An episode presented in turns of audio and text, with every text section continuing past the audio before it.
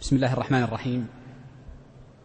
الحمد لله رب العالمين وأشهد أن لا إله إلا الله وحده لا شريك له وأشهد أن محمدا عبده ورسوله صلى الله عليه وآله وسلم تسليما كثيرا إلى يوم الدين. ثم أما بعد نبتدئ اليوم بمشيئة الله عز وجل بكتاب الطهارة. عفوا بل نبتدئ اليوم بكتاب الصلاة. إذ قد أنهينا بحمد الله عز وجل كتاب الطهارة مع التعريف بهذا الكتاب في سبعة دروس. يقول الشيخ رحمه الله تعالى كتاب الصلاة. والمراد بالصلاة هي الأفعال المخصوصة التي يعملها المسلم تفتتح بالتكبير وتختتم بالتسليم.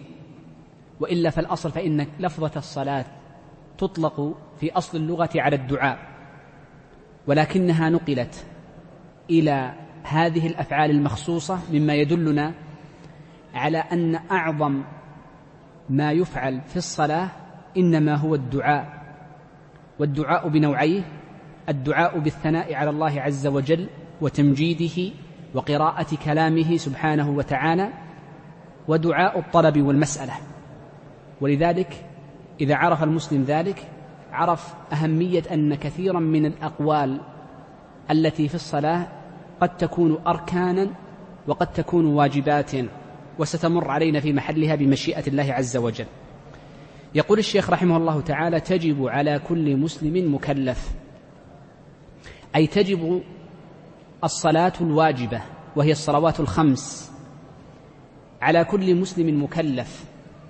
لما ثبت عن النبي صلى الله عليه وآله وسلم أنه قال بني الإسلام على خمس شهادة أن لا إله إلا الله وأن محمدا رسول الله وإقام الصلاة. وهذا الحديث في الصحيحين من حديث ابن عمر. وفي كتاب الله عز وجل الآيات متضافرة على أن الصلاة واجبة على المسلمين فإن تابوا وأقاموا الصلاة وآتوا الزكاة فإخوانكم في الدين فلا أخوة لأحد في الدين إلا أن يكون مقيما للصلاة كما أوجبها الله عز وجل عليه. وقول الشيخ تجب على كل مسلم يخرج من قوله مسلم الكافر. فإن الكافر لا تجب عليه وجوب أداء وإلا فإنه مؤاخذ على تركها لأن الصحيح من قولي أهل العلم أن الكافرين يعذبون يوم القيامة ويساءلون عن أصول الدين وفروعه. ولذلك ذكر الله عز وجل عنهم أنهم دخلوا سقر والعذاب وذكروا عن أنفسهم أنهم لم يكونوا من المصلين. فدل على أن الكافرين يوم القيامة يعذبون لتركهم أصل الدين وهو الإيمان ويعذبون أيضا لتركهم الصلاة ولتركهم الزكاة والصوم وغير ذلك من الواجبات مما يزاد في عذابهم عذابا عند الله عز وجل. فقول الشيخ اذا تجب على المسلم المقصود وجوب الأداء وينبني على ذلك أن الكافر إذا أسلم فإنه لا يؤمر بقضاء الصلوات التي فاتته حال كفره بإجماع أهل العلم. قوله مكلف المراد بالمكلف غير المجنون وغير البالغ. والأصل في ذلك أن النبي صلى الله عليه وآله وسلم قال رفع عن أمتي وهذا لفظ ابن حزم في المحلى رفع عن أمتي بل ثبت عن النبي صلى الله عليه وسلم أنه قال الحديث ذكروني أولا. رفع القلم عن ثلاثة. رفع القلم عن ثلاثة عن النائم حتى يستيقظ وعن المجنون حتى يفيق وعن الصغير حتى يبلغ. وهذا الحديث دليل على أن التكليف شرط لصحة الصلاة ووجوبها. قول الشيخ ثم قال الشيخ بعد ذلك لا حائضا ونفساء. أتى الشيخ رحمه الله تعالى بهذه الجملة ليبين أن الحائض والنفساء لا تجب عليها الصلاة. وبناء على ذلك فإنها إذا طهرت لا تؤمر بقضائها. والدليل على ذلك ما سبق معنا من حديث معاذة عن عائشة أنها رضي الله عنها قالت كنا نؤمر بقضاء الصوم ولا نؤمر بقضاء الصلاة. هذه الجملة قول الشيخ لا حائضا ونفساء مما قد يستدرك على المؤلف لأن المؤلف أتى بمعناها في باب الحي في باب الحيض الذي سبق معنا في الدرس الماضي. والأصل في المختصرات أنها لا لا يكرر فيها الأحكام وإنما يذكر الحكم مرة واحدة. وإلا فإن تكرير الحكم في غير موضع يخالف كونه مختصرا يخالف كونه مختصر ولكن قد نقول إن قصد المؤلف من ذلك لكي يكون الاحتراز كاملا والجملة تامة. يقول الشيخ ويقضي من زال عقله بنوم أو إغماء أو سكر ونحوه. أما كون من زال عقله بنوم ونحوه يقضي الصلاة فلما ثبت عن النبي صلى الله عليه وآله وسلم في صحيح مسلم أنه قال من نام عن صلاة أو نسيها فليصلها إذا ذكرها فإن ذلك هو وقتها. وهذا دليل على أن من ذهب عقله بنوم فإنه يقضيه. وأما من ذهب عقله بإغماء فإن المذهب أن الإغماء لا فرق بين قليله وكثيره سواء كان الإغماء لصلاة أو صلاتين أو ليوم أو يومين أو ثلاثة بل ولو طال لأشهر فإنهم يرون أن الإغماء ملحق بالنوم فيرون أنه من تغييب العقل.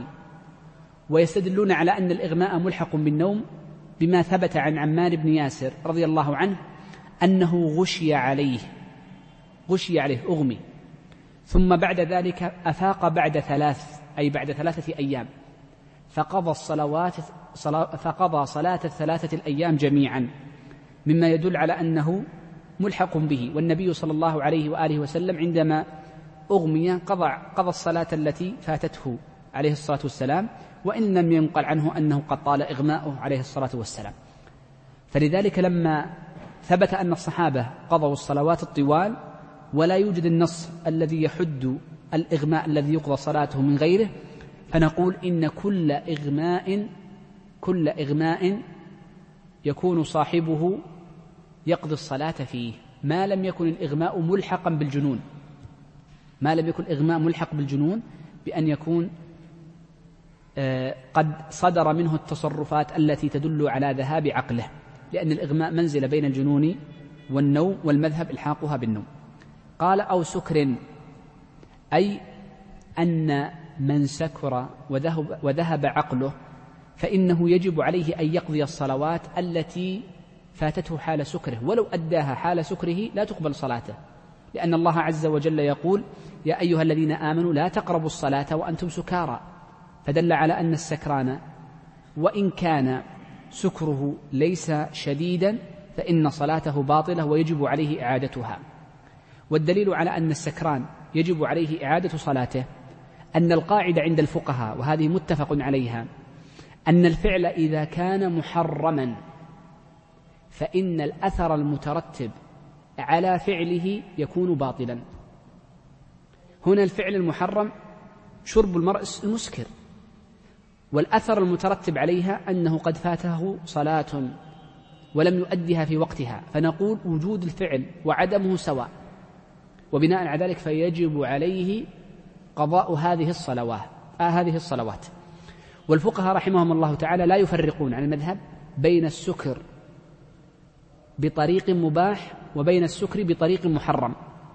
الطريق المحرم أن يتعمد المرء شرب المسكر وأما السكر بالطريق المباح فأن يشرب المرء عصيرا كعصير قصب أو سوبيا يظنه مباحا فلما شربه إذ به قد تخمر فذهب عقله.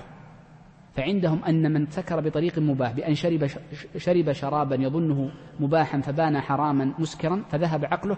يجب عليه قضاء تلك الصلوات لأن السكر في الأصل ملغي أثره فيلحق بالنوم. نعم. ثم قال الشيخ رحمه الله تعالى ونحوه ونحوه أي ونحو السكر. فالضمير في قوله ونحوه أي ونحو السكر. والذي في نحو السكر هو ذهاب العقل بالمخدر. إذ الفقهاء يفرقون بين المخدر وبين المسكر. وهذا التفريق مفيد في كثير من المسائل الفقهية. فالمسكر هو هو ما يذهب العقل مع الطرب والنشوة. وأما المخدر فإنه يغطي العقل ويغيره من غير طرب ولا نشوة. فهذه المخدرات والبنج وبعض الأدوية التي تسبب نوما ونحو ذلك كلها ليست لا تسمى مسكرة وإنما ملحقة به في هذا الحكم في القضاء. طبعا الآثار المترتبة على هذا كثيرة منها أن المسكر لا يجوز التداوي به مطلقا. لا يجوز التداوي بالمسكر. الخمر لا يجوز. إن الله لم يجعل دواءكم فيما حرم عليكم. وقال صلى الله عليه وسلم في حديث وائل بن حجر إن الله عز وجل لم يجعل دواء في الخمر. فبين النبي صلى الله عليه وسلم أنه لا دواء في الخمر مطلقا. بينما المخدر يجوز استخدامه عند الضرورة عند علاج كعملية أو مرض نفسي ونحو ذلك يجوز استخدامه. أو قلة نوم لأنه فرق بين المسكر وبين المخدر وهذه من آثار التفريق ولذلك الفقهاء يفرقون بينها وإن اتحدت الأحكام مثل هذه المسألة. نعم. يقول ولا تصح أي ولا تصح الصلاة. وقاعدة إذا قلنا لم تصح إذن فلا تجب وبناء على ذلك فلا يقضيها. ولا تصح من مجنون لأن المجنون غير مكلف. نعم. ولا كافر لكن إذا صلى يقول الشيخ فإن صلى أي الكافر فمسلم حكما. هذه المسألة دقيقة وأريدك أن تركز معي فيها بعض الشيء. آه، قول الشيخ ولا تصح من مجنون واضح الدليل فيها. رفع القلم عن ثلاثة وبينا الدليل عليه وأنها بلا إشكال. وأما الكافر فإنه لو فعل الصلاة حال كفره فإن صلاته غير صحيحة. غير صحيحة. لماذا؟ لأنه أداها حال كفره. لكن لو أداها حال إسلامه بأن تشهد ثم بعد تشهده أدى الصلاة. قال أشهد أن لا إله إلا الله وأن محمد رسول الله ثم أدى الصلاة بعد ذلك توضأ وصلى واغتسل وصلى. فنقول إن صلاته صحيحة. لكن لو أداها من غير تشهد نقول إن صلاتك غير صحيحة. انظر للجملة الثانية ففيها إشكال. يقول فإن صلى أي الكافر فمسلم حكما. بمعنى أن أن الكافر إذا إذا صلى هاتين الركعتين أو أي صلاة سواء كانت فريضة أو نافلة نحكم بأنه مسلم ظاهرا. ظاهرا عفوا نحكم بأنه مسلم حكما لا ظاهرا. وبناء على ذلك وبناء على ذلك فإننا نبني عليها أحكام. خلينا نبني عليك الأحكام المتعلقة بأننا حكمنا بأن صلاته مسلم ثم نرجع للمسألة الأولى كيف التعارض؟ إذا, حك إذا صلى الكافر صلاة قلنا له أنت الآن مسلم. فإن مات بعدها حكمنا بأنه مسلم فيدفن في مقابر المسلمين وإن لم يتشهد نعلم منه الشهادة.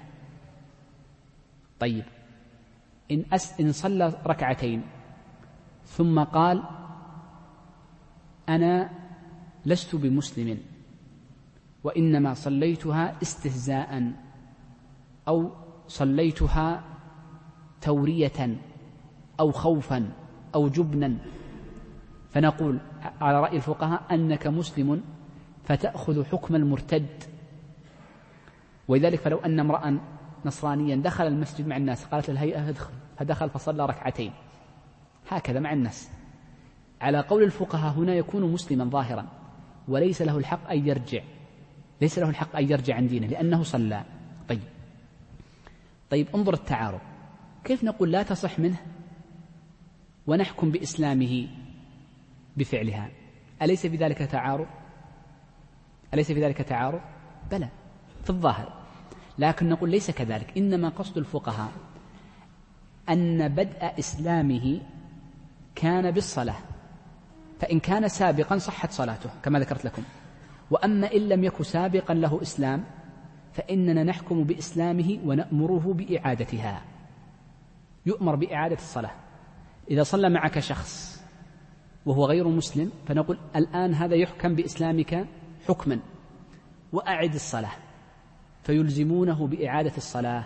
كذا نص الفقهاء نصا صريحا على ما ذكرت لكم قبل قليل. وهذا رأيهم. نعم. إذا فإن صلى حكمنا حكما أنه مسلم ولا نحكم ظاهرا بإسلامه. يقول الشيخ ويؤمر بها صغير لسبع ومعنى أنه يؤمر بها أي يقال له صلي فيكون الأمر بصيغته بصيغة الأمر افعل صلي أد الصلاة اذهب للصلاة. إذا الأمر أن يكون بالصيغة بصيغة الأمر افعل ونحوها. لسبع أي لسبع سنين. والمراد بالسبع ليس عند إكماله تمام السبع السنين وإنما المراد عند دخوله في السنة السابعة. فإذا أنهى ست السنوات الأولى من عمره ودخل في السابعة فإننا نقول في هذه السنة كلها يؤمر بالصلاة من غير أمر إلزام وإنما يكون أمر ندب. صلي صلي وهكذا. ثم ما بعدها من السنين إلى العاشرة. قال ويضرب عليها لعشر. فإذا وصل الصبي عشر سنين وإن لم يبلغ يضاف للأمر الضرب وهو ضرب التأديب. وضرب التأديب لا يجوز الزيادة فيه عن عشر إن صح الحديث الذي روي عند البيهقي. وإنما يكون ضربا مناسبا لصحته وقوته وضعف بدنه ويكون غير مؤلم ولا في مكان مؤذن. وهذا من التأديب الذي يجب على الأولياء. الأصل في هذين الفعلين ما ثبت عند أهل السنن من حديث عمرو بن شعيب عن أبيه عن جده أن النبي صلى الله عليه وسلم قال مروا أبناءكم بالصلاة لسبع واضربوهم عليها لعشر وفرقوا بينهم في المضاجع. فهذا دليل على أن الصبي ذكرا أو أنثى يؤمر بالصلاة لسبع ويضرب عليها لعشر. مفهوم هذا الكلام والحديث أنه قبل سبع سنين لا يؤمر الصبي بالصلاة مطلقا لا يؤمر ولا يقال له صلي. التعليم شيء وإنما الأمر بالصلاة لا يكون قبل السبع وهذا مفهوم مخالفة والفقهاء لهم كلام طويل في حجية مفهوم المخالفة وإن كان جمهورهم على إعماله. يقول الشيخ فإن بلغ في أثنائها أي في أثناء الصلاة وهو يصلي هذا الصبي ابن ثلاثة عشر عاما أو أربعة عشر عاما بلغ في أثنائها. يقولون يقول أهل العلم ولا يتصور البلوغ. إلا في صورة ضيقة. هذا هذا المثال نادر. لأنه لو بلغ باحتلام بطلت صلاته. أليس كذلك؟ ولو يعني أصلا بطلت ما يحتاج نقول أعد الصلاة. ولو بلغت المرأة بنزول الحيض لكان كذلك.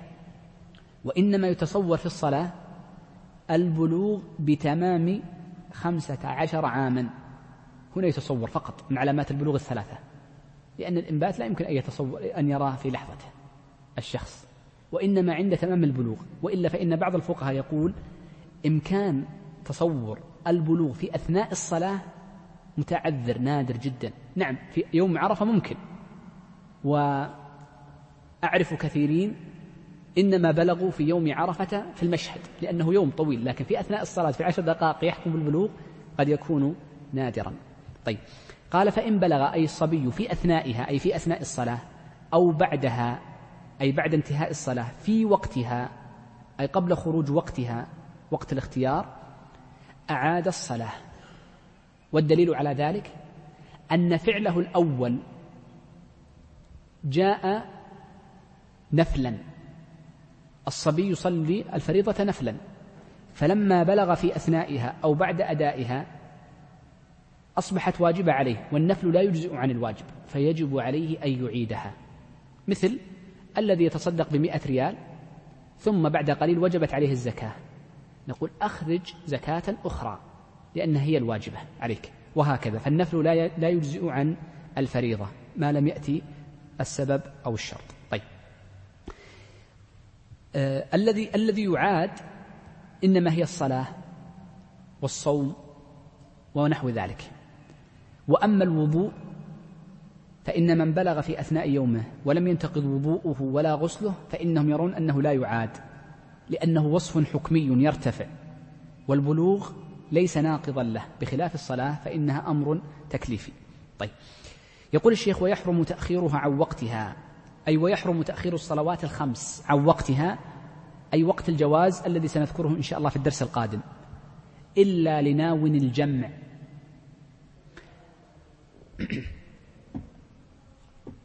الجمع قد يكون لأجل السفر وقد يكون لأجل المرض وقد يكون لأجل عذر من الأعذار كالمطر وغيره وسنتكلم عنها في صلاة أهل الأعذار. لكن الفقهاء عندما قالوا إلا لناوي الجمع الفقهاء رحمهم الله تعالى يرون أن المراد بالجمع جمع الصلاتين حتى تكون صلاة واحدة. ولذلك يشترطون الجمع أو يشترطون نية الجمع في ابتداء الصلاتين ويشترطونه في الوقت الأول. وسنتكلم عن قضية النية إن شاء الله في محلها في باب صلاة أهل الأعذار. ولذلك فإنه لا يجوز بل هو من كبائر الذنوب أن يؤخر المرء صلاة عن وقتها. وقد جاء عن عمر بن الخطاب رضي الله عنه أنه قال من أخر صلاة عن وقتها وجمعها مع غيرها من غير عذر فقد أتى كبيرة من الكبائر. أن الجمع من غير عذر لا يجوز مطلقا وهو من كبائر الذنوب ولا يفعله إلا أهل البدع. فإن من شعار بعض أهل البدع أنهم يجمعون السنة كلها ليس عند ورود الأعذار وإنما في السنة كلها. ولا شك أن هذا الأمر من كبائر الذنوب. وجرائم الذنوب قال ولمشتغل بشرطها الذي يحصله قريبا. هذه الجملة من الجمل المشكلة التي أشكلت على عدد من الفقهاء. أولا هذه الجملة تتكون من جملتين. الجملة الأولى قول الشيخ ولمشتغل بشرطها والجملة الثانية قوله الذي يحصله قريبا. نشرح الجملة عموما ثم أورد لكم الاعتراض عليها. يقول الشيخ إنه يجوز تأخير الصلاة عن وقتها أي وقت الجواز فيصليه في وقت الاضطرار أو يصليه في الوقت الثاني مما يجمع معها أو بعد وقتها إذا لم يكن وقتا.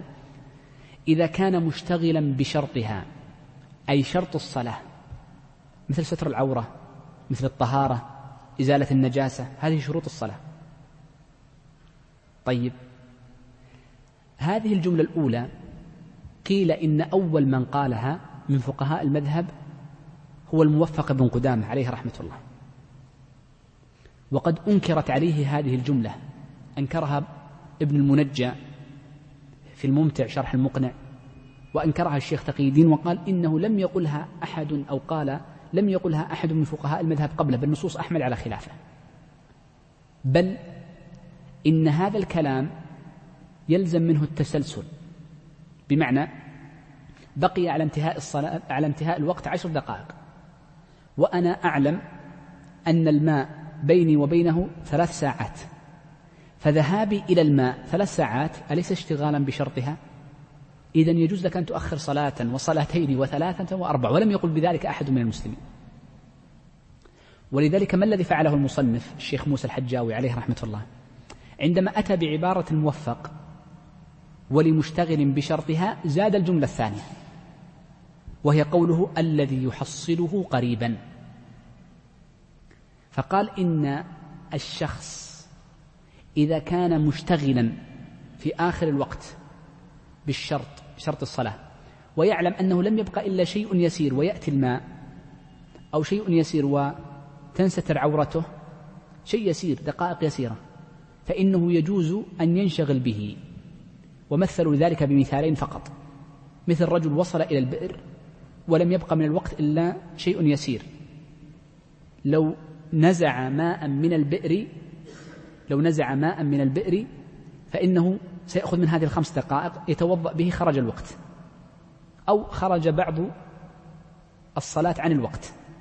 هذه الحالة الأولى. عندما يكون عند البئر وفي مثله الآن عندما يستيقظ المرء لصلاة الفجر ولم يبقى على الصلاة على خروج الوقت إلا خمس دقائق أو عشر. إن ذهب توضأ فقط. خرج الوقت. فهل نقول يتيمم ويصلي؟ نقول لا. توضأ لأنك مشتغل بشرطها القريب جدا وهو الوضوء. لن يأخذ منك إلا خمس دقائق أو عشر. ليس البعيد الذي يحتاج إلى ساعة تذهب إلى السوق وتشتري ماء تذهب إلى أي مكان. لا قريب جدا. إذا هذا المثال الأول. المثال الثاني عندما يكون المرء يخيط ثوبه يخيط ما بقي إلا شيء يسير لكي يستر يكمل المكان الذي يخيط مما يستر العورة يكون مشقوقا من جهة معينة. فنقول هذا الخياطة ما تأخذ إلا شيئا يسيرا. فهذان المثالان وما في حكمهما هما الذي ينزل عليه. إذا لا بد من جعل قيد لقوله ولمشتغل بشرطها بأن يكون الشرط يحصل قريبا. وهذه من القيود التي جعلها الشيخ تقي الدين ثم اعتمدها المتأخرون من فقهاء الحنابلة وهي من الزوائد على المقنع. نعم. نعم. حتى لو خرج بس بشرط يكون قصير. يعني بمعنى يعني نقول مثلا نضرب طبعا لا تحديد بالدقائق لكن نضرب مثالا خمس دقائق. ما بقى على الوقت خمس دقائق. وأنت في الخمس دقائق تريد أن تتوضأ. لو قلنا إنه آه، لا يجوز الاشتغال بشرطها. نقول تيمم وأنت في غرفتك أو في المسجد تيمم وصلي في الوقت. طبعا المسألة فيها خلاف لكن نذكر المذهب. لا بد من تقييده بأن يكون تحصيل الشرط قريبا مثل ما ذكرت لك في الوضوء أو نزح الماء أو نحوه. طيب. يقول الشيخ رحمه الله تعالى ومن جحد وجوبها كفر بإجماع أهل العلم وقد قال عمر بن الخطاب رضي الله عنه لأقاتلن من فرق بين الصلاة والزكاة مما يدل على أن المسلمين مجمعون على أن صلاة واجبة وأن جاحدها كافر. والنبي صلى الله عليه وآله وسلم بين في غير ما حديث أن تارك الصلاة كافر فمن باب أولى جحد وجوبها. وقد ذكرت لكم قبل قليل أن النصوص في الكتاب والسنة متضافرة متواترة على أن الصلاة واجبة. قال وكذا تاركها تهاونا أي تارك الصلاة المفروضة الخمس. تهاونا أو كسلا تهاونا بها أو كسلا عنها. والدليل على أن تارك الصلاة تهاونا أو كسلا كافر. ما ثبت في صحيح مسلم من حديث جابر بن عبد الله رضي الله عنهما أن النبي صلى الله عليه وسلم قال بين المرء وبين الكفر بين المرء وبين الكفر ترك الصلاة. وفي رواية أصرح عند أبي داود من حديث بريدة أن النبي صلى الله عليه وآله وسلم قال العهد الذي بيننا وبينهم الصلاة فمن تركها فقد كفر. فقد كفر. فدل على أن تركها تهاونا وكسلا ونحو ذلك يكون كفرا. وحكى الإجماع المتقدم عبد الله بن شقيق وهو أحد التابعين طبقة صغار التابعين أنه قال لم يكن الصحابة رضوان الله عليهم يرون شيئا من الأعمال تركه كفر إلا الصلاة. ثم حكى الإجماع بعده متأخرا إسحاق بن إبراهيم بن, راهوي بن راهوية الحنظلي الخرساني فإنه قال أجمع المسلمون من لدن صحابة رسول الله صلى الله عليه وسلم إلى وقتنا وهو عصري الإمام أحمد في سنة 39 و200 أن تارك الصلاة كافر نقلها محمد بن نصر المروزي في كتاب تعظيم قدر الصلاة وهو تلميذه. فالمقصود أن حكي الإجماعات على أن تارك الصلاة كافر طيب ما المقدار الذي يكفر به تارك الصلاة؟ من أهل العلم من يرى أنها صلاة واحدة ومنهم من يرى أنها صلاتين ومنهم من يرى أنها ثلاثا وقيل يوما وقيل خمسة وغير ذلك. والمعتمد عند المتأخرين من فقهاء المذهب أن المرء يكفر بترك صلاة واحدة حتى يخرج وقتها. من ترك صلاة فتشمل صلاة وأكثر. كله يكون كفرا. وجاءت وبعض المتأخرين يعتمد ثلاث صلوات لأنها أقل الجمع. نعم. قال ودعاه إمام أو نائبه. الإمام إمام الأعظم نائبه كوالي الحسبة أو القاضي ونحو ذلك. فأصر أي على تركها. وضاق وقت الثانية عنها. وضاق وقت الثانية عنها. وذلك يقولون إنها صلاة واحدة لأنه ربما يكون وقت الثاني من باب القضاء لها فلذلك يصبر حتى وقت الثانية. فإنه يكون طبعا وضاق وقت الثانية عنها فإنه يكون كافرا بذلك. طبعا هنا مسألة ذكر ابن القيم رحمه الله تعالى في كتاب الصلاة أنه لا يعرف من المسلمين أحد عرض على السيف فقيل له صلي فلم يصلي. ما يعرف أحد مطلقا مر. قال ومن عرض عليه السيف فأبى الصلاة في الحقيقة إنما هو جاحد لها وليس تاركا لها تهاونا أو كسلا. يقول الشيخ ولا يقتل أي تارك الصلاة جحودا أو تهاونا حتى يستتاب ثلاثا أي ثلاثة أيام فيهما أي في الجحد وفي التهاون. يقول الشيخ رحمه الله تعالى بعد ذلك باب الأذان والإقامة. والمراد بالأذان هو الإعلام بدخول الوقت والأصل في الأذان هو الإعلام. وخص في كتب الفقه للإعلام بدخول الصلاة بألفاظ مخصوصة. والإقامة هو الأذان هو نوع من الأذان ولكن سميت إقامة تغليبا للفظة فيها وهي قول المنادي قد قامت الصلاة. يقول الشيخ هما فرض كفاية. الدليل على أن الأذان فرض كفاية. ما ثبت من حديث مالك بن حويرث أن النبي صلى الله عليه وسلم قال إذا حضرت الصلاة فليؤذن أحدكم فليؤذن أحدكم. فدل ذلك على أن الأذان واجب. وهذا الخطاب من النبي صلى الله عليه وسلم في حديث مالك متوجه للجماعة وليس لأحد لكل واحد بخصوصه وإنما لعمومهم. فدل على أنه من الفروض الكفايات التي تتعلق بالجميع وسيمر معنا حديث أنس بعد قليل. قال على الرجال أي إنما يجب الأذان على الرجال دون النساء فالنساء لا أذان عليهن. وقد روي عند البيهقي من حديث ابن عمر رضي الله عنهما مرفوعا وفي إسناده ما قال أن النبي صلى الله عليه وآله وسلم قال ليس على النساء أذان ولا إقامة. والعلة في ذلك أن المرأة مأمورة بالستر والعفاف وأن لا ترفع صوتها والأذان من شرطه رفع الصوت كما سيمر معنا أن ركنه رفع الصوت به. فالمرأة ليست مأمورة برفع الصوت وإظهاره هذا من جهة. وإلا فإن صوت المرأة ليس بعورة. إنما العورة تغني المرأة بالكلام تغنيها. ولذلك نص بعض الفقهاء من الحنفية وغيرهم أن المرأة إذا تغنت ولو بالقرآن حرم سماع صوتها. فلو أن امرأة تغنت بالقرآن أي قرأت القرآن بتغن يعني بالتغني أي بترقيق صوت ليس بالألحان الغنى فإنه حرام على الرجل والمرأة سواء. فإن من الفقهاء كما ذكرت لكم من الفقهاء الحنفية وغيرهم نصوا على أنه يحرم على الرجل سماع الصوت. إذا المقصود من المحرم إنما هو ما تغنت به المرأة لا مجرد صوتها فإنه ليس بعورة يجوز سماعه. والنبي صلى الله عليه وآله وسلم كان يسمع سؤال النساء ويستمع إليهن ويرخي إليهن السمع في غير ما حديث ويجيبهن عليه الصلاة والسلام. نعم. يقول المقيمين. المذهب أنه لا تجب الأذان إلا على المقيم دون المسافر. ودليلهم في ذلك أن الأذان في الأصل ملازم للإقامة. ولذلك كما سيأتي من حديث أنس رضي الله عنه النبي صلى الله عليه وسلم عندما يغزو قوما كان لا يغزوهم إلا بعد الفجر فإذا سمع أذانا لم يغزهم عليه الصلاة والسلام. مما يدل على أن الوجوب إنما هو متعلق بالمقيمين دون المسافرين.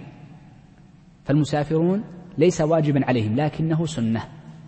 والدليل على كونه سنة أن النبي صلى الله عليه وسلم قال لمالك بن حويرث في الحديث السابق وليؤذن أحدكم. وهذا يشمل السفر والإقامة معا. نعم. قال للصلوات المكتوبة فغير الصلوات المكتوبة طبعا المراد بالصلوات المكتوبة الخمس والجمعة. الصلوات الخمس والجمعة هذه هي الصلوات المكتوبة. فغير الصلوات الخمس لا يؤذن له ولو كانت الصلاة مسنونة أو فرض كفاية كالعيدين والاستسقاء والكسوف والتراويح وغيرها هذه لا يؤذن لها. بالصيغة التي نعرفها وإنما ينادى لبعضها نداء بالصلاة جامعة كما فعل النبي صلى الله عليه وسلم في الكسوف وفي غيره وسيمر معنا. قال يقاتل أهل بلد إذا تركوه. والدليل على أن أهل البلد إذا تركوه وهذا نفس القضية أنها واجبة على المقيمين نفس الدليل ما ثبت في صحيح مسلم من حديث أنس أن النبي صلى الله عليه وآله وسلم كان يغير كان يغير بعد الفجر. فإذا سمع أذانا لم يغر عليه الصلاة والسلام. مما يدل على أنه إذا ترك أهل بلد الأذان وهم مقيمون في هذا البلد فإنهم آثمون إثما عظيما. بل لا بد من إظهار هذه الشعيرة وشعائر الدين منها ما هو ظاهر بين مثل الأذان. الأذان هو الشعيرة وليست المئذنة هي الشعيرة. انتبه. المئذنة ليست الشعيرة. الشعيرة الأذان. ولذلك لم يكن في عهد النبي صلى الله عليه وسلم مئذنة وإنما كان يؤذن على بيت بيت رافع من بيوت بعض نساء الأنصار كما سيأتي معنا. ولذلك فمن شعار الدين آه، أمور معينة منها الأذان وليس هذا محل تتبعها. نعم. يقول الشيخ وتحرم أجرتهما. أي ويحرم أخذ الأجرة على الأذان والإقامة.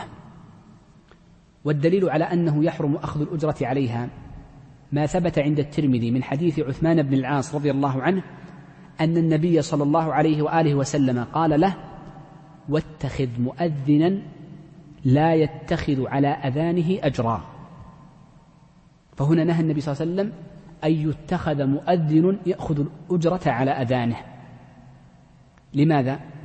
لأن الأذان وسائر أعمال القرب طاعات يتقرب بها إلى الله عز وجل. فإذا أخذ المرء أجرة عليها أصبح عمله ليس لله وإنما لأجل الأجرة. فلا ثواب عليه. ما في ثواب. ليست من أعمال الأعمال التي تعمل للمكلفين وإنما تعمل لله عز وجل. فلذلك لا يجوز أخذ الأجرة. والمراد بالأجرة هو المعاوضة على الفعل لا على النتيجة. بمعنى أن يقال لشخص أذن في هذا المسجد وكل أذان تؤذنه بكذا. هذه تسمى أجرة الأذان بكذا. وتتصور الأجرة متى؟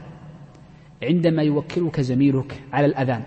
لأن سيأتي معنا الرزق بعد قليل عندما يوكلك زميلك على الأذان وتتفقان كل أذان بخمسين ريال مثلا. أو بعشرة ريالات أو بخمسة. موجود. ما أقول لك شيء. هذا لا يجوز لأنه أجرة. طيب ما الذي يجوز؟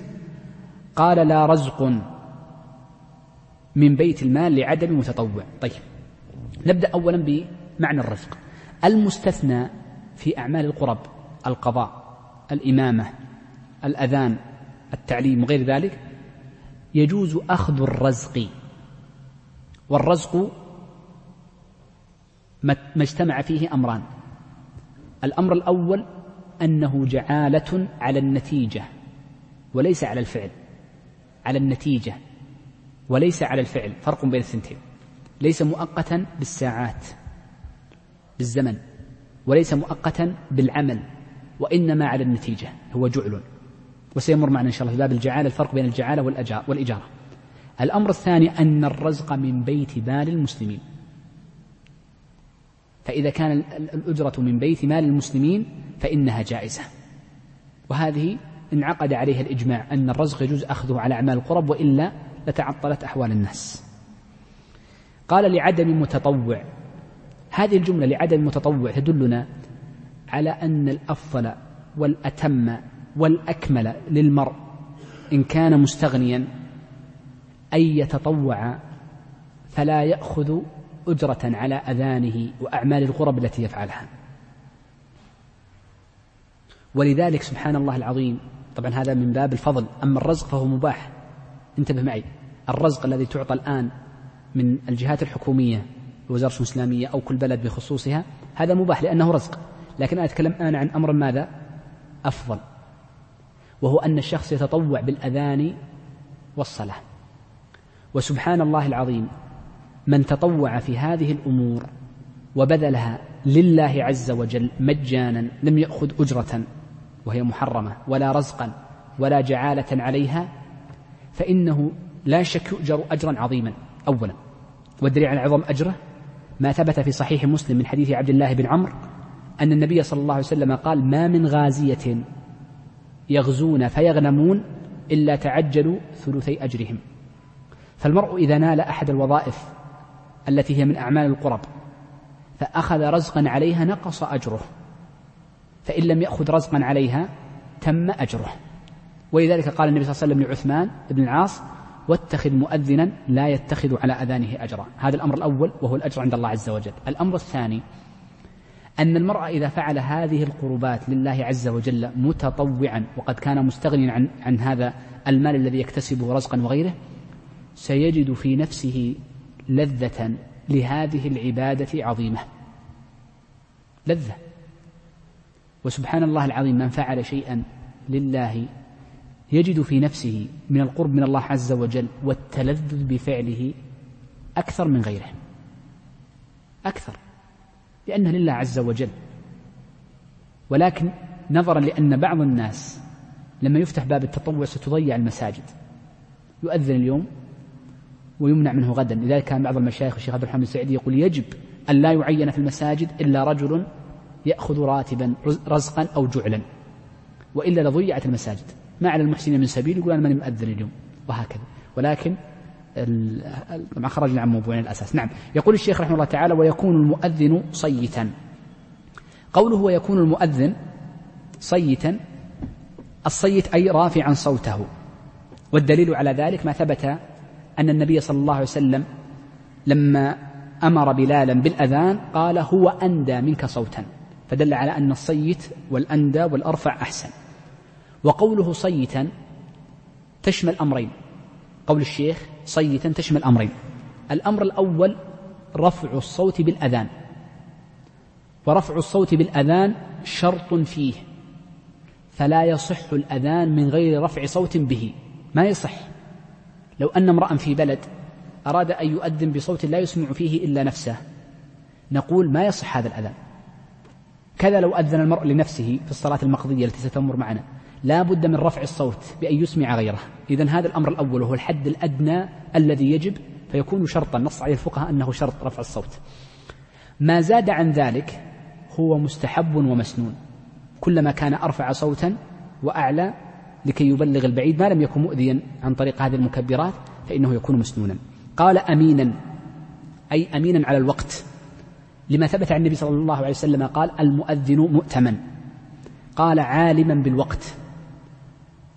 وعلمه بالوقت إما أن يكون برؤيته أو بإخبار الثقة له أو بعلمه بالحساب. وهذه المسألة تكلمنا عنها قبل. قلنا إن العلم بالوقت بأحد أربعة أمور. إما بالرؤية لمواضع الشمس وما يتعلق بها طلوعا وغروبا وزوالا ونحو ذلك. الأمر الثاني بالإخبار عن الرؤية كما كان النبي صلى الله عليه وسلم يقول إن بلالا يؤذن بليل فكلوا واشربوا حتى يؤذن ابن أم مكتوم. وكان ابن أم مكتوم لا يؤذن حتى يقال له أصبحت أصبحت. الأمر الثالث أن يكون عن طريق الحساب وهو التقاويم. وهذه التقاويم الحساب نص كثير من أهل العلم على إعمالها. لأن حسابها متعلق بالشمس لا بالقمر. الأمر الرابع الإخبار عن الحساب وهذه مسألة سبق أن تكلمنا عنها قبل.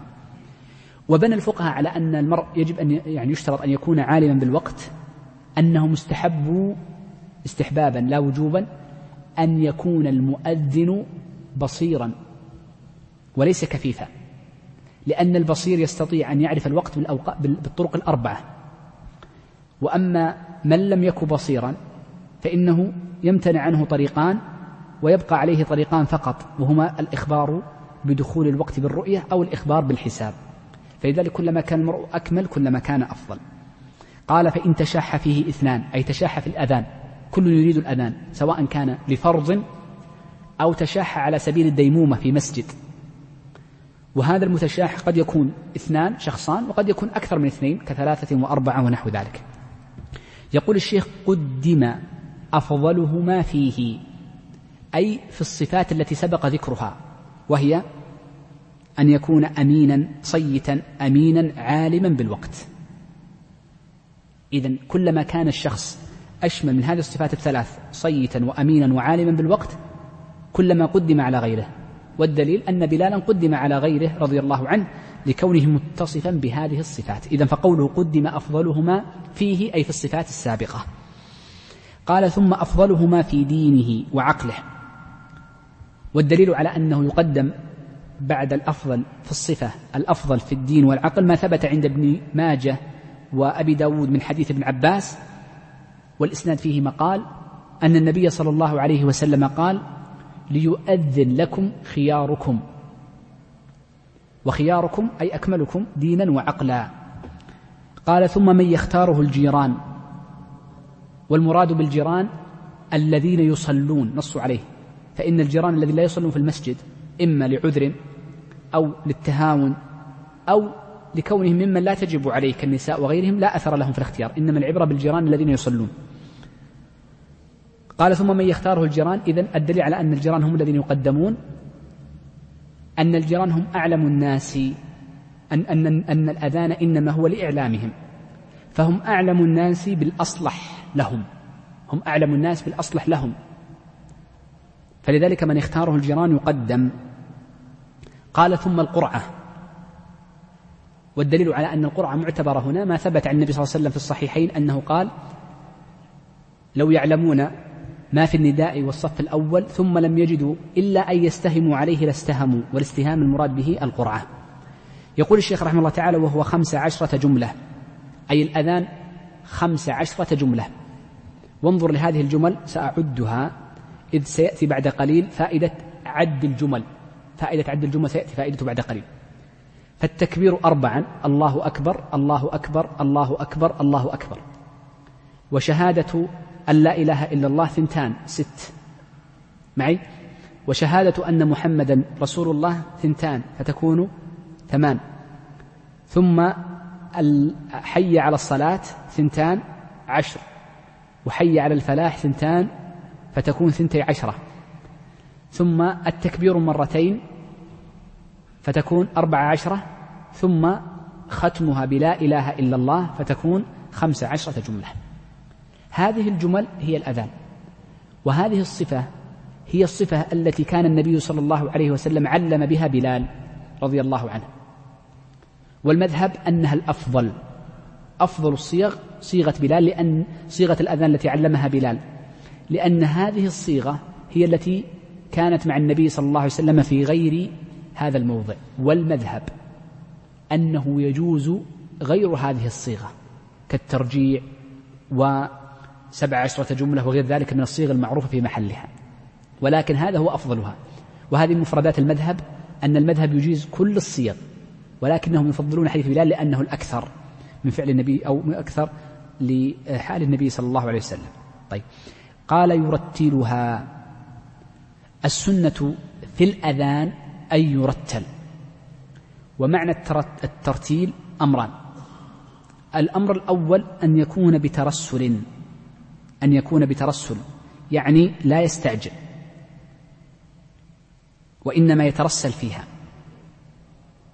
ولذلك جاء في حديث أنس أن الأذان أن الإقامة حدر والأذان ترسل يكون فيها ببطء. الأمر الثاني أن يجمل صوته فيه يجمل صوته. وتجميل الصوت لا يكون بغير لحون العرب. المراد بلحون العرب هو مدودهم التي يقبلونها والتي ذكرها علماء التجويد. فإن علماء التجويد يذكرون أن المدود لها عد تصل إلى ست حركات. فالزيادة عن هذه الست أو تقطيع الكلام هذا من ترك لحون العرب أو المد في غير موضع المد. ولذلك فإن الفقهاء يقولون إن من مد أول لفظ الجلالة الألف فيها الهمز لا يصح أذانه لأنه يحيل المعنى. آه الله أكبر كأنها استفهام أو مد الباء الله أكبر فجعل الفتحة مدا. هذه لا تقبلها لحون العرب لأن تغييرها مغير في معناها. إذا المراد بلحون العرب هو ما ذكره علماء التجويد من المدود والإدغام فيما يجوز فيه الإدغام. فإن بعض المؤذنين قد يدغم بعض الحروف. فإن كان هذا الإدغام مقبولا في لسان العرب نقول صح إدغامك. وإن لم يكن صح أذانك. وإن لم يكن مدغوما فإنه آه، لا يقول لسان العرب نقول لا يكون كذلك سيأتي بعد قليل عند كلامه ملحونا. طيب. نعم يقول الشيخ يرتلها على علو. السنة أن يكون الأذان على علو لما جاء من حديث عروة بن الزبير رحمه الله تعالى ورضي عنه. أن امرأة من الأنصار من بني النجار قالت كان بيتي أعلى بيت في المدينة فكان المؤذن يصعد عليه فيؤذن منه. يقول العلماء رحمه الله تعالى لأن المقصود من الأذان الإعلام في مكان لمكان أكبر ولأناس أكثر فإذا كان الأذان على علو سمعه عدد أكبر. في وقتنا هذا أصبحت المكبرات تجعل في علو في المنائر والبيوت ونحو ذلك. ولا يلزم المرء أن يصعد إلى علو. فالعلو ليس مقصودا في ذاته وإنما هو وسيلة لإسماع الغير. والقاعدة عند أهل العلم أن الحكم إذا كان ليس مقصودا لذاته إذا وجد ما يؤدي معناه لم يكن لازما أو مشروعا في ذاته. وهذه لها نظائر كثيرة جدا في قضية الوسائل والمقاصد. قال متطهرا. السنة أن يكون متطهرا لماذا؟ لأن ذكر الله عز وجل والثناء عليه السنة أن يكون المرء عليه متطهرا وتكلمنا عن هذه المسألة سابقا. فإن لم يكن متطهرا قالوا فيكره أن يكون الجنب مؤذن يكره الجنب أن يؤذن. وأما المحدث حدثا أصغر فلا يكره أذانه. انتبه عندنا قاعدة أصولية نص عليها السفارين وغيرهم متأخر الحنابلة. أن المباح عفوا أن المستحب لا يلزم أن يكون تركه مكروها. المستحب هذه قاعدة أصولية لا يلزم أن يكون تركه مكروها. انظر هنا. الأذان يستحب فيه ماذا؟ الطهارة.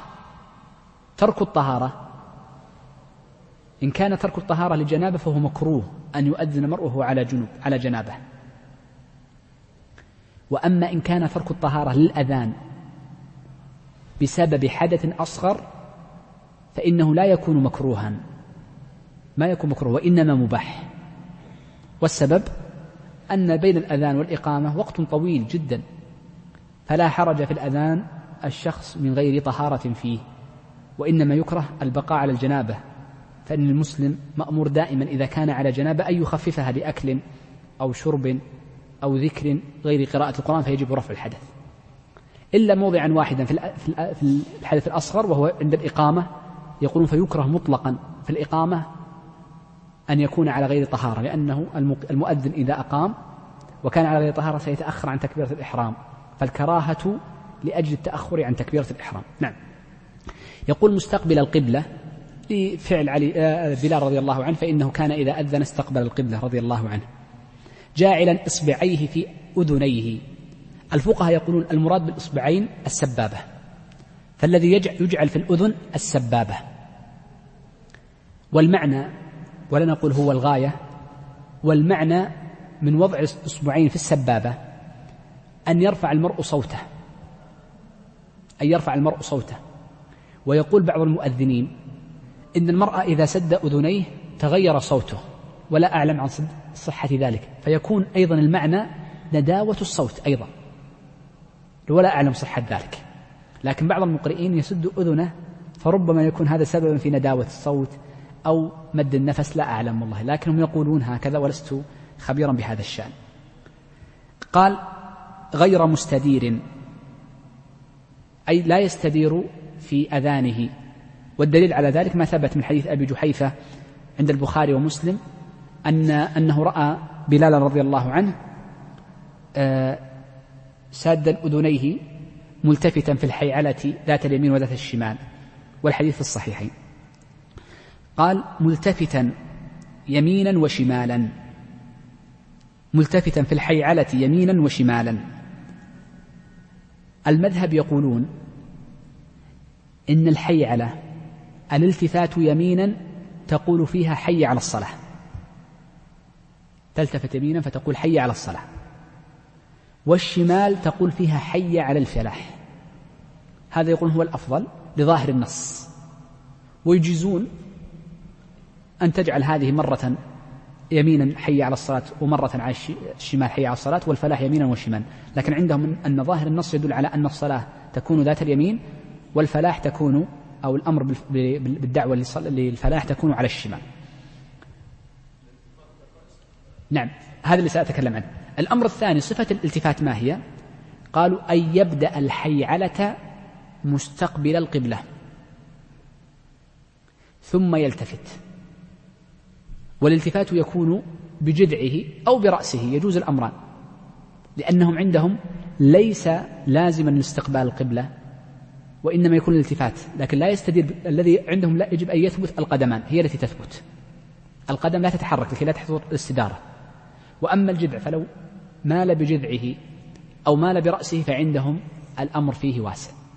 طيب. قال قائلا بعدها طبعا هنا نقول في مسألة يعني كانت خارجة عن موضوعنا آه، عندهم أن الحيعلة عموما يستحبون أن المرء يرفع فيها وجهه إلى السماء. قالوا لكي يكون أعلى صوتا. هذه المفروض نذكرها عند قوله يرتلها على علو. فيقول يرفع صوته إذا أذن هكذا. الله أكبر. لكي يكون أعلى أبعد لصوته. وهذا الاستحباب منهم رحمه الله تعالى هو باعتبار اختلاف الأحوال. الآن وجدت هذه اللواقط فمثل هذه الأمور قد يكون ما يتعلق بالعلو ورفع الوجه ليس محققا للغاية. طيب. قائلا بعدها بعدهما أي بعد الأذان والإقامة. نعم. قائلا بعدهما أي بعد الحيعلتين قائلا بعدهما أي بعد الحيعلتين في أذان الصبح الصلاة خير من النوم مرتين. والدليل في ذلك حديث أبي محذورة رضي الله عنه أن النبي صلى الله عليه وآله وسلم قال له وإذا قلت حي على حي على الصلاة حي على الفلاح فقل الصلاة خير من النوم الصلاة خير من النوم. فتشمل الثنتين. وهل الحيعلة تكون في الأذان الأول من الفجر أم في الأذانين معا؟ الذي عليه العمل عند مشايخنا. طبعا أنه إنما هي خاصة بالأذان الثاني للتفريق بين الأذان الأول والأذان الثاني. قال وهي إحدى عشرة يحضرها وإلا المذهب المذهب أنها تجوز في الثنتين. المذهب أنه تجوز الحيعلة أو تشرع الحيعلة آه عفوا الصلاة خير من النوم في الثنتين. الأذان الأول والثاني. قال وهي إحدى عشرة يحضرها. المقصود بها الإقامة. فالإقامة إحدى عشرة جملة تحذر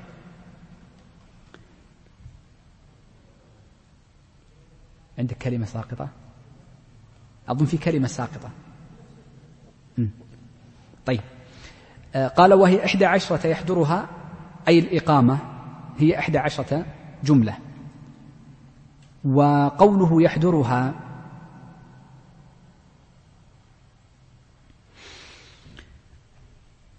الحدر هو عدم الترسل. وقد سبق معنا الحديث فيها وهو حديث جابر رضي الله عنه أنه قال إذا أذنت فترسل وإذا أقمت فاحدر فيكون الحدر سريعا فيكون الحدر سريعا. قال ويقيم من أذن في مكانه إن سهل. هذه الجملة فيها مسألتان. المسألة الأولى أن من أذن يستحب له أن يقيم هو. فيستحب لمن تولى الأذان أن يتولى الإقامة. لأن هذا هو فعل النبي صلى الله عليه وسلم فإنه كان يجعل بلالا يؤذن ويجعله هو الذي يقيم. المسألة الثانية وهو أن تكون أن يكون الأذان في مكان الإقامة أي في علو في علو لكي يسمع الناس الإقامة لأن الإقامة أحد الأذانين فمن لم يسمع الأذان يسمع الإقامة. فاستحبابهم من مكانه أي لعلو لكي يعلم الناس بالإقامة. وقد جاء أن بلال رضي الله عنه كان يقيم عند باب المسجد لأجل أن يسمع الناس ذلك. لأجل أن يسمع الناس ذلك ويعلموه قال إن سهل يعني إن سهل الصعود والنزول ونحو ذلك. قال ولا يصح أي الأذان والإقامة إلا مرتبا أي يجب أن يرتب كما جاء في الحديث متواليا. أي لا يكون بينها فصل. والتوالي هنا توال عرفي. الضابط فيه أن يكون عرفا. من عدل. فإن غير العدل لا يصح أذانه لأنه ربما يؤذن في غير الوقت. وقول الشيخ من عدل تفيد أنه يشترط في الأذان أن يكون من واحد. فلو اقتسم الأذان اثنان بأن أذن كبر شخص وتشهد وأكمل الباقي آخر فالمذهب أنه لا يصح الأذان ويجب إعادته في البلد. يجب إعادته في البلد ولا تحصل به السنة إذا كان خارج البلد. قال ولو ملحنا أو ملحونا. هذه المسألة مهمة جدا وهي قضية تلحين الأذان واللحن فيه. المراد بتلحين الأذان أي التلحين الذي ليس من لحون العرب. وتكلمت لكم قبل قليل ما المراد بلحون العرب وهي المدود والإدغام الذي يقبله العرب.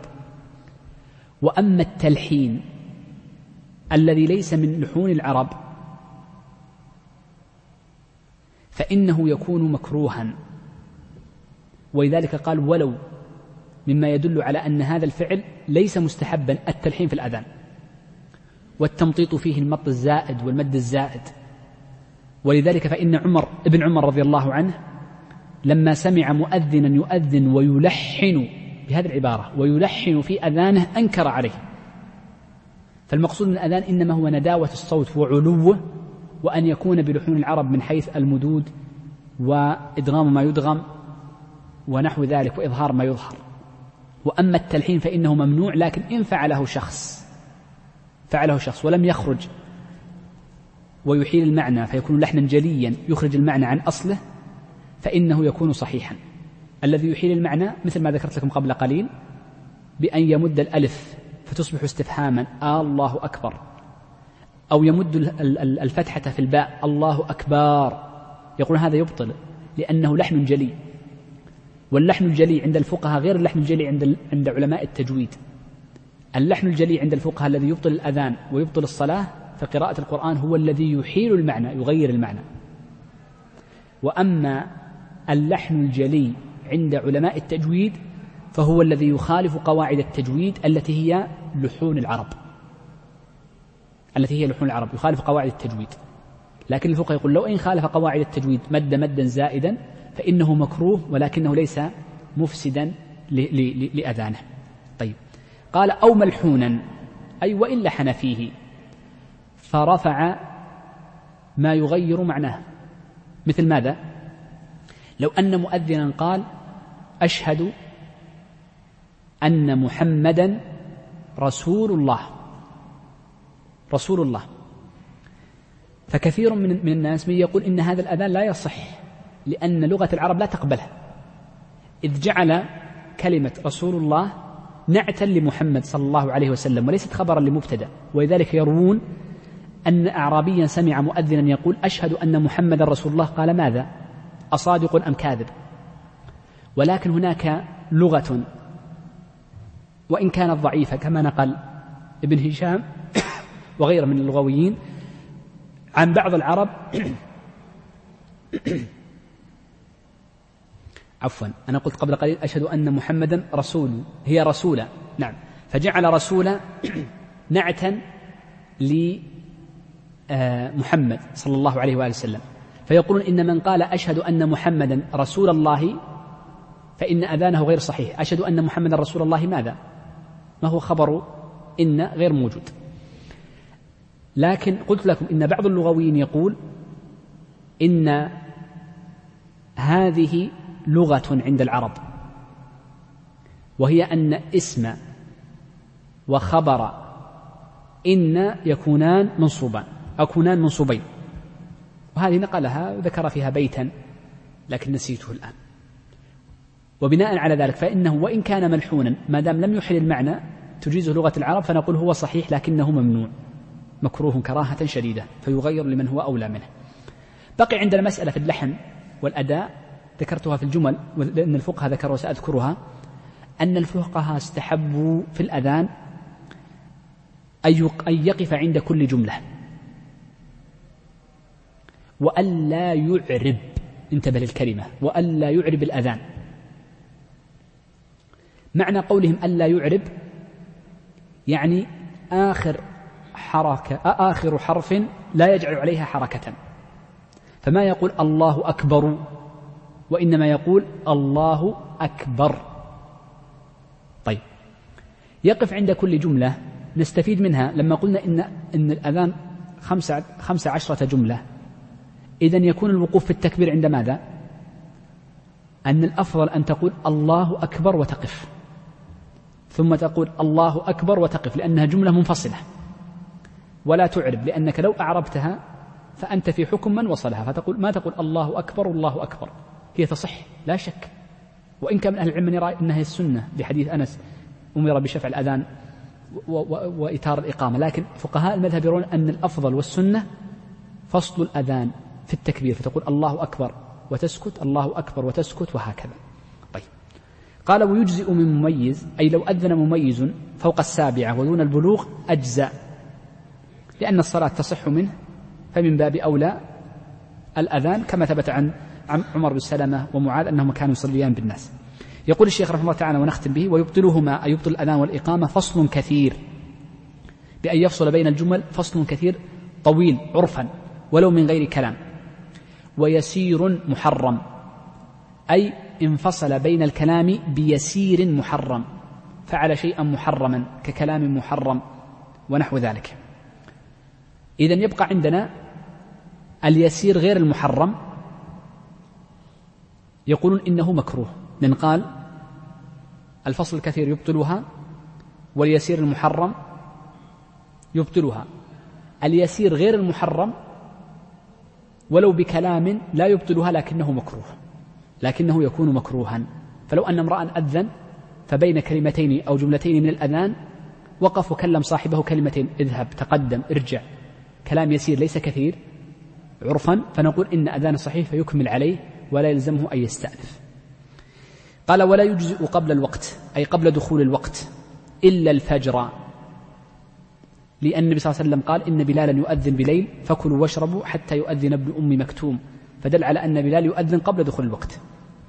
وهذه الجملة تدل على أنه يجوز في الفجر فقط أن يؤذن قبل الوقت سواء أذن أذان ثان أو لم يؤذن أذان ثان.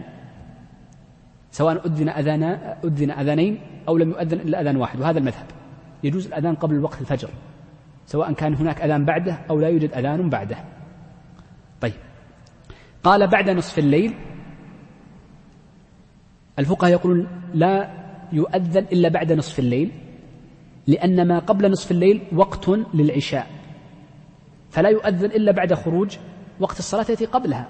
فلا بد أن يوجد يعني سبب له أو أو عدم تداخل بين الوقتين. يقول الشيخ ويسن جلوسه بعد أذان المغرب يسيرا.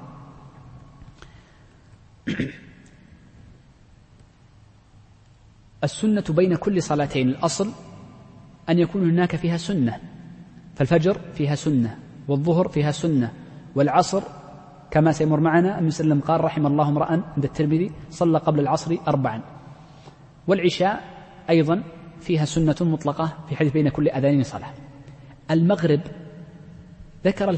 الشيخ رحمه الله تعالى المغرب بخصوصها أن الإمام المؤذن يستحب له أن يجلس بعدها يسيرا. لماذا؟ لأن من الفقهاء من المذاهب الأخرى من يرى أن وقت المغرب قصير جدا لا يكفي إلا لها. حتى إن من المذاهب من يقول إنه يجب أن تكون الإقامة موالية للأذان مباشرة ما يجوز الفصل بينهما بل عندهم يجب عدم الترسل في الأذان. لكي لا يخرج الوقت. فعندهم أن وقت المغرب ضيق جدا لا يكفي إلا لها. والصحيح أن وقت المغرب كما سيمر معنا طويل. والثابت عن الصحابة رضوان الله عليهم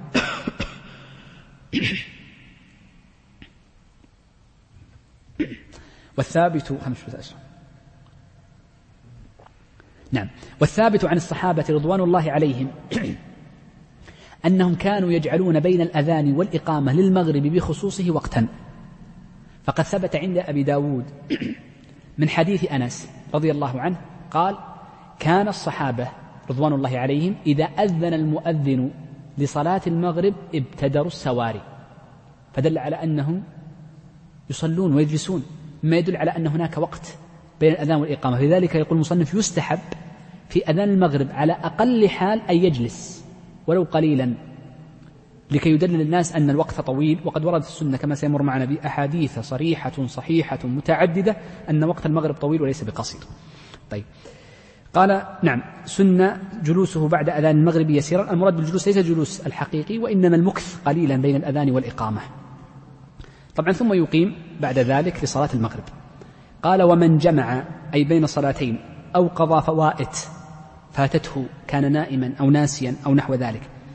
أذن للأولى فقط ثم أقام لكل فريضة كما فعل النبي صلى الله عليه وسلم في مزدلفة حينما جمع بين المغرب والعشاء فإنما صلاهما بأذان واحد وإقامتين صلوات الله وسلامه عليه. وكذلك في الخندق عندما فاتته الصلوات فإنه صلاها بأذان واحد وصلاتين عليه الصلاة والسلام. في تلك في المقضية وتلك في المجموعة. يقول ويسن لسامعه أي لسامع الأذان والإقامة. إذا قوله لسامعه يسن لسامع الأذان والإقامة. فتشمل الأذان والإقامة فيستحب الترديد والمتابعة مع المؤذن ومع المقيم وهي السنة. الأمر الثاني لأن الإقامة تسمى أذانا فيستحب الترديد معه. الأمر الثاني قول الشيخ رحمه الله تعالى ويسن لسامعه أن هذه تشمل من سمع النداء مرة ومن سمعه أكثر من مرة. فلو كان المرء في مكان يسمع مؤذنين أو ثلاثة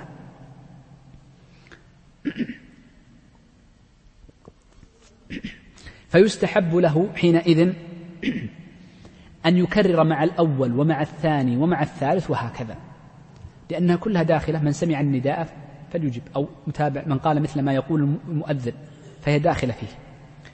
قال ويسن لسامعه متابعته أي أن يقول مثل قوله لقول النبي صلى الله عليه وسلم من قال مثل ما يقول المؤذن. ثم ذكر الحديث سيأتي بعد قليل. متابعته سرا أي لا يجهر به فلا يعلي صوته به.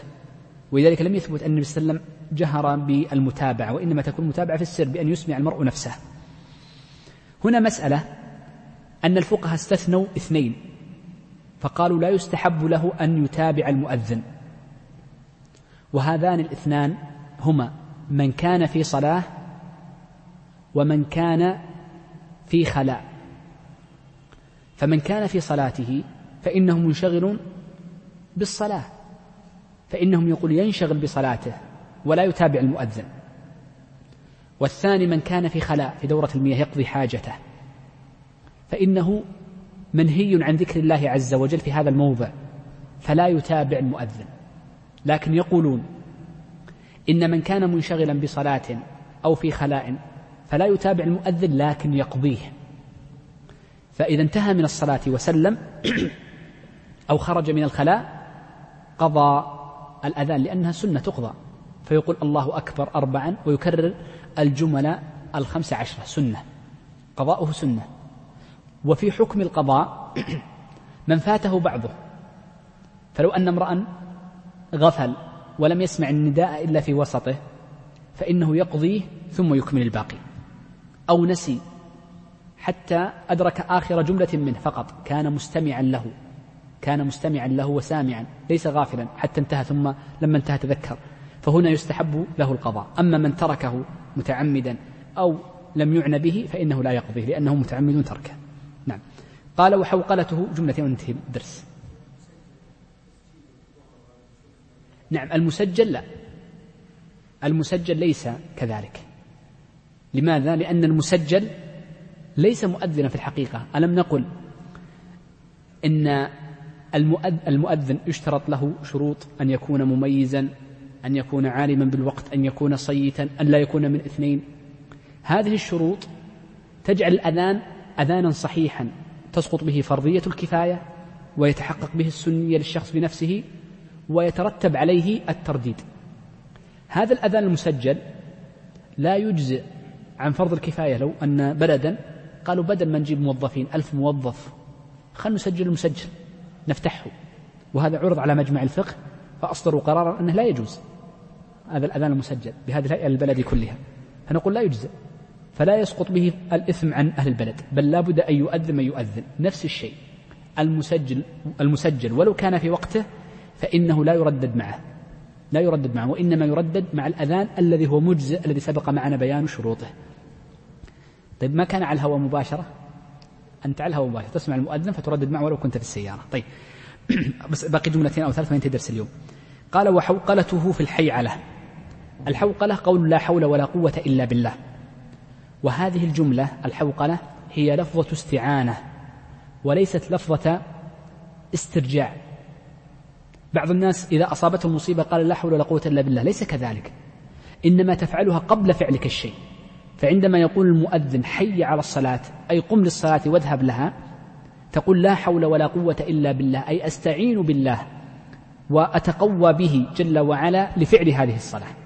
ولذلك إنما تقال هذه الجملة قبل الفعل. وقد جاء عند ابن عساكر أن المسلمين كانوا إذا استصعبوا حصنا حوقلوا قالوا لا حول ولا قوة إلا بالله فسهل الله عز وجل عليهم فتحه. فهي لفظة استعانة لا لفظة استرجاع. لفظة استرجاع إن لله وإنا إليه راجعون. قال في الحيعلة المراد بالحيعلة لا حول ولا حي على الصلاة حي على الفلاح قال وقوله بعد فراغه. أي بعد فراغه من من الأذان والإقامة. وبعد الصلاة على النبي صلى الله عليه وسلم فإن السنة أن يصلي المرء على النبي صلى الله عليه وآله وسلم ثم يقول الدعاء.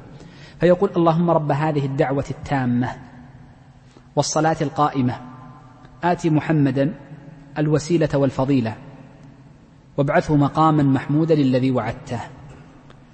آه، الوسيلة المرادة في هذا الحديث جاء في بعض الأحاديث أنها منزلة في الجنة. أنها منزلة في الجنة لا يستحقها إلا عبد واحد وهو محمد صلى الله عليه وسلم. ولذلك قال وسلم من سمع النداء ثم سأل لي الوسيلة وجبت له شفاعتي. فأنت تدعو الله عز وجل لمحمد صلى الله عليه وآله وسلم أن يرفع درجته في الجنة والجزاء من جنس العمل. فكما دعوت له يدعو لك يتشفع لك. فأنت بدعائك لله عز وجل تشفعت. ولذلك عندما نتشفع إلى الله عز وجل إنما نتشفع بالدعاء. ما نتشفع بالذوات.